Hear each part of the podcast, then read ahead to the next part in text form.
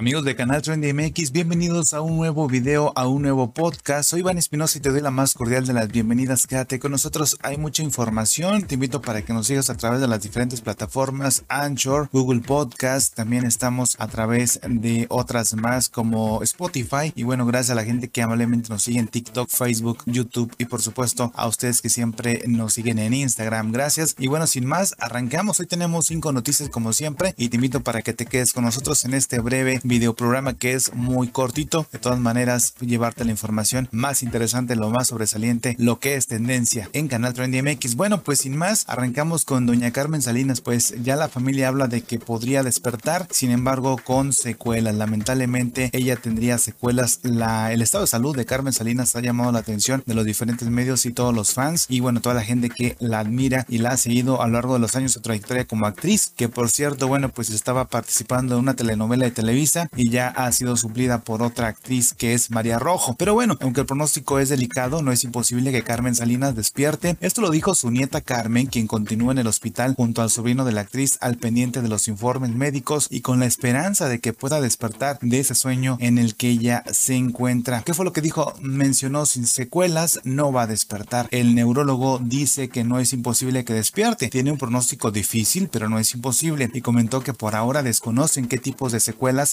haber en su caso. Su abuela se encuentra dormida debido al coma en el que se halla, pero su cuerpo sigue funcionando bien, sigue con reflejos, a veces mueve los labios y lo que sí enfatizaron es que este proceso no está generando ningún tipo de dolor para ella. Así es que así donde ella se encuentra, eh, lamentablemente postrada, no está teniendo eh, problemas serios en el cual ella sienta dolor. Eso es lo que comenta su familia. La alimentación la está aprovechando su cuerpo, sigue habiendo movimientos involuntarios, de pronto hace como chupeteos, eso cuando pues la gente, ¿no? Pues se aprieta los labios. Eso habla de una estabilidad dentro de la gravedad de la situación en la que están. Hasta este momento no se le han realizado nuevos estudios, solamente están a la espera de que Carmelita pudiera despertar. También dijeron que aunque ellos son católicos, agradecen todas las muestras de cariño o apoyo, sean de la religión o creencias que sean. Así es que esto es lo que ocurre en el caso de Carmen Salinas, Carmelita Salinas, como su público también la conoce. Y bueno, también otro de los temas que sigue siendo tendencia porque no se ha esclarecido completamente es lo de Octavio Caña, esto que lamentablemente todavía sigue sin esclarecerse. Habrá justicia divina y terrenal, es lo que dice el papá de Octavio Ocaña, que comparte un mensaje que dejaron en su auto. Esto también ha sido tendencia a lo largo de esta semana. La indignación y el dolor por la muerte de Octavio Caña ocurrida a finales de octubre siguen latentes y es que el papá del actor Octavio Caña pues compartió en su cuenta de Instagram un mensaje que le dejaron hace unos días en su carro. ¿Qué decía este mensaje? Bueno, pues decía lo siguiente, justicia para Octavio, soledad doblado también le exige. Así decía, fue el texto que menciona escrito en una hoja de cuaderno que colocaron en el parabrisas del automóvil. Destaca que el padre de familia no ha dejado de pedir que se aclare la muerte del artista. Bueno, que se volvió famoso por su papel de Benito Rivers en la serie de Vecinos. Esto es lo que decía justicia para Octavio y bueno, esto es lo que decía Soledad doblado fue la persona que también le exige. Es lo que dice. Ante esta muestra de apoyo, Pérez señaló, hoy salí a desayunar y me dejaron esto en mi coche. No hay palabras. Gracias por tener Octavio en su corazón y pensamientos. Claro que habrá justicia divina y terrenal, fue lo que mencionó. Y bueno, pues aquí les mostramos también todo este mensaje que le dejaron. Esto es lo que se posteó también en las cuentas de Instagram del actor y de otros personajes también allegados a la familia. Destaca que el papá de Ocaña se sumó a la red social el pasado 7 de noviembre a petición de la gente que sigue protestando por la muerte del actor. Me pidieron una cuenta, yo nunca he manejado redes sociales, sin embargo, si esto va a sumar a la justicia para mi hijo, gracias por todo el apoyo que nos han dado, seremos la voz de Octavio y la de muchas injusticias más, fue lo que escribió ese día. Así es que don Octavio Pérez, papá de Benito, bueno, no tenía cuenta en redes sociales y ya lo está abriendo, esto con la finalidad de poder esclarecer. Hay un mensaje que dejó bastante largo, extenso, que lo puede checar a través de sus redes, tanto en Instagram, Facebook y demás, donde él ya pues está activo para tratar de esclarecer la muerte de su hijo. La indignación y el dolor por la muerte de Octavio Caño ocurrido a finales de octubre siguen latentes. Esto es lo que ha lamentablemente ocurrido. Te digo, en la cuenta de Instagram está este mensaje que puedes checar por ti mismo o por ti misma. Y bueno, pues esperemos haya un esclarecimiento pronto de esta situación. Un poco, les leo un poquito de lo que dice ese mensaje que posteó el papá de Octavio Caña. Estimados todos, me pidieron una cuenta, yo nunca manejado redes sociales. Sin embargo, si esto va a sumar a justicia para amigo, adelante, aquí la tenemos ya. Los espero en la marcha el día de hoy en el Zócalo, sin violencia. Gracias por todo el apoyo que nos han dado. Seremos la voz de Octavio y la de muchas injusticias más. Así es que bueno, pues esto es lo que ocurre a respecto de la situación de Octavio Caña, que todavía nos esclarece. Y nos vamos con otra noticia interesante. Esta noticia tiene que ver con pues, ya algo de salud, algo de ciencia. Y es que bueno, pues ustedes son de los que les gusta beber por la mañana, quizás uh, más que nada por la mañana el café, el té quizás por la mañana y tarde, ¿verdad? O hay gente que lo hace incluso de noche. Bueno, pues el café y el té podrían ayudar a prevenir los derrames cerebrales y también a evitar la demencia. Fíjate que un equipo de investigadores chinos ha realizado un estudio de más de una década para demostrar que unas dos tazas de café y té al día podrían ayudar a reducir el riesgo de sufrir accidentes cerebrovasculares y demencia hasta en un 28%. Los científicos chinos de la Universidad Médica de Tianjin incluyeron en su estudio a 500.000 británicos de entre 50 y 74 años que fueron añadidos al biobanco del Reino Unido entre 2006 y 2010 y analizaron su salud y la ingesta de bebidas calientes. A ellos se sumaron voluntarios a los que no se dio seguimiento durante el periodo de 10 años para verificar si bebían la misma cantidad de té o café y tampoco se les preguntó si agregaban leche o azúcar a esas bebidas. Los resultados de este estudio concluyeron que los participantes que bebían dos tazas de café y dos tazas de té al día tenían un tercio menos de probabilidades de sufrir un derrame cerebral y sus probabilidades de desarrollar demencia eran de un 28% más bajas. Además, consumir una taza de café o té también proporciona algún beneficio incluso si los adultos solo consumían una al día. Nuestros hallazgos sugieren que el consumo moderado de café o té por separado o en combinación se asocia con un menor riesgo de accidente cerebrovascular y demencia. Esto lo explicó, lo explican en el estudio dirigido por el doctor Yuan Zhang. Los investigadores no descartaron que los hallazgos podrían haber sido fruto del azar, insistiendo en que el vínculo más claro era para bebidas calientes, ya que a los participantes que bebieron café y té se compararon con los que no consumieron bebidas calientes. Así es que, bueno, pues así las cosas. Por ello, varios expertos independientes consideran que el estudio no pudo probar que beber café o té evite la demencia y los accidentes cerebrovasculares, sino que es solo un vínculo que se encontró. La doctora Charlotte Mills dijo a Daily Mail que es probable que hayan otros factores que no se tomaron en cuenta en el estudio, pero cree que los hallazgos son consistentes con otros estudios que han profundizado en los beneficios de beber café y té. Así es que, ¿qué piensas tú que nos escuchas, que nos ves? Otros estudios encontraron que beber más de 6 tazas de café al día aumenta en un 53% las probabilidades de que las personas sufran demencia. En lo que sí coincide la comunidad científica es que se deben profundizar los estudios para afirmar con certeza si realmente el consumo moderado de té o café es capaz de reducir el riesgo de sufrir accidentes cerebrovasculares y la demencia. Lo que sí es cierto es que también hay que tener algo de precaución. Obviamente beber con moderación estas sustancias porque también tiene algunos efectos que ustedes pues, ya seguramente conocen. Pues es que pues todo con medida como dicen también en otras bebidas. Bueno pues así las cosas amigos con esto del beber café y té. ¿Ustedes qué opinan? ¿Les gusta o no estas bebidas? Y bueno una noticia de lo insólito. Esto ocurrió recientemente. Se trata de unos niños que provocaron que una araña viuda negra los picara para convertirse ni más ni menos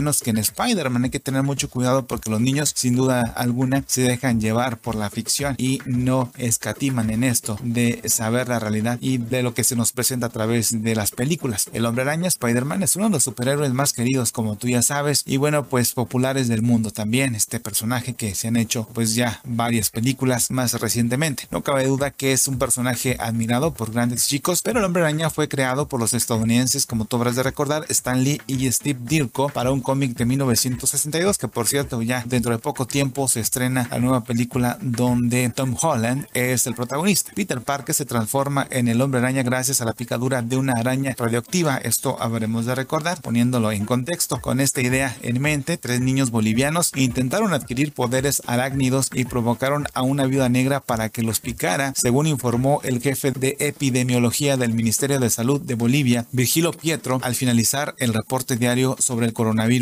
en ese país. Bueno, pues te menciono entonces que los niños de 12, 10 y 8 años salieron a pastar cabras mientras su mamá iba a por leña para la cocina. Hay que recordar que este hecho sucede en una zona rural. El hecho ocurrió el 14 de mayo en Chayanta, una localidad de la región andina de Potosí. En el camino, los menores pues encontraron una pequeña araña negra que les llamó la atención. Y bueno, les recordó al personaje del cómic e intentaron que les picara para convertirse en superhéroes según ellos fue lo que relató Prieto, la araña era una viuda negra y los eh, jóvenes, los niños, decidieron experimentar para ver si les daba poderes. Con un palo, el mayor provocó la picadura, el más grande de ellos provocó la picadura, luego el otro y finalmente el menor, ayudado por los otros dos, dijo el jefe de epidemiología. Los primeros síntomas aparecieron a los pocos minutos y la madre se asustó al verlos llorar. Entonces los niños fueron llevados a un centro de salud de Chayanta, pero al ver que no mejoraban con las medicinas, los trasladaron a un hospital de la pequeña ciudad de Yayagua, donde vieron que su situación pues se complicaba. Al día siguiente fueron llevados al hospital del niño en La Paz con dolores musculares, sudoración, fiebre y temblores generalizados, fue lo que detalló Pietro. Tras aplicarles un suero contra picaduras, los menores fueron mejorando hasta recibir el alta. El funcionario dijo que contaba la historia a modo de enseñanza para que los padres tengan más cuidado, puesto que para los niños todo es real. Las películas son reales, los sueños pueden ser reales ellos son la ilusión de nuestra vida. La vida negra, como se recordará, es uno de los insectos más peligrosos, sin embargo no suele ser agresiva ni su picadura mortal, además de que existen antídotos para su veneno y debe su nombre a que se come al macho tras el apareamiento. Los eh, casos de picaduras de arácnidos no son numerosos, pero tampoco inusuales en Bolivia, aunque suelen producirse más bien por otras especies como la araña del rincón, así que hay que tener mucho cuidado, padres de familia con sus hijos. De todas maneras, la picadura de la araña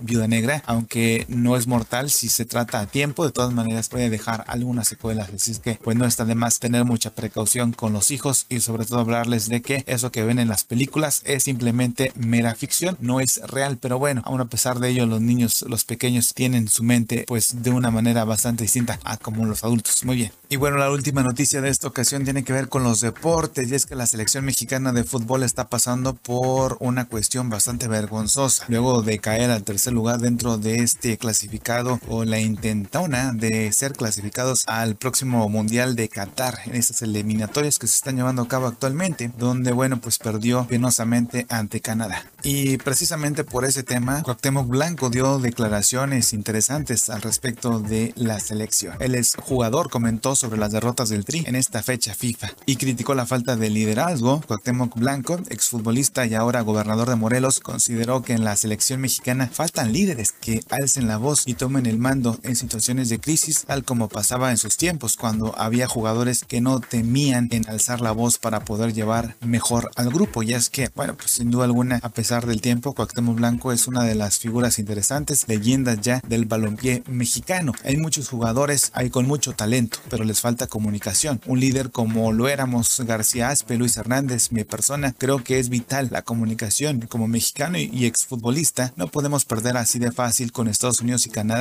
fue lo que dijo el actual político en recientes declaraciones. Cuauhtémoc Blanco, quien fue leyenda de la América y pilar de la selección mexicana en la década de los años 90 y 2000, recordó que cuando estuvo en el cuadro nacional no se hacía una costumbre perder ante nuestros vecinos del norte que son Canadá y Estados Unidos. Conmigo no se acostumbraba a perder. Dijo, cuando perdíamos salía molesto, nadie hablaba en el autobús, fue lo que dijo Coctemoc Blanco. Incluso el hoy político mencionó que la Federación Mexicana de Fútbol tiene la última palabra sobre la continuidad de Gerardo Martino como director técnico del combinado nacional, pues fue cuestionado sobre si sería bueno que el Tata deje el mando de la selección. ¿Tú qué opinas? Ya que bueno, pues hay algunos mexicanos que están bastante descontentos con el desempeño del Tata Martino. Bueno, no sé si cambiar de aire sería una decisión de la gente de pantalón largo en la federación y les digo a los jugadores que saquen la casta y el coraje. Somos mexicanos, guerreros y nos caracteriza sacar la casta, fue lo que mencionó Cuauhtémoc Blanco, el cual en tanto refrendó su mensaje para los elementos nacionales y les pidió que se pongan las pilas, pues a pesar del buen momento individual que viven muchos, sobre todo los que militan en Europa, eso se debe reflejar también en México. Hay un buen de talento, hay muchos en el extranjero que antes no se veía y que recuerden cuando eran chavos y se aventaban de cabeza, a veces no salen las cosas pero hay que insistir. Esperemos que se pongan las pilas la selección mexicana, porque imagínate, íbamos primero y ahora somos terceros. ¿Qué va a ser lo que va a ocurrir con la selección? Así es que amigos, bueno, ¿ustedes qué opinan al respecto? ¿Les ha gustado la participación o qué falta? ¿Qué falta por hacer en la selección mexicana de fútbol para poder estar de nueva cuenta en primer lugar sobre los equipos y liderar la zona de CONCACAF? ¿Qué opinan ustedes? Bien, así las cosas. Llegamos a la recta final de este podcast. Gracias por habernos acompañado. Soy Iván Espinosa y te doy las gracias por haberme seguido en este podcast. Te invito para que nos regales un poderoso like y también te suscribas a este canal si no lo has hecho para recibir muchas más noticias y todas las notificaciones de cuando subamos un nuevo video. Y por supuesto te invito para seguir a través de de los links, las diferentes eh, cuentas que también estamos en otras redes sociales. Hasta la próxima amigos de Canal 3 MX, que tengas una excelente noche, día, tarde, noche, según la hora que nos veas y nos escuches.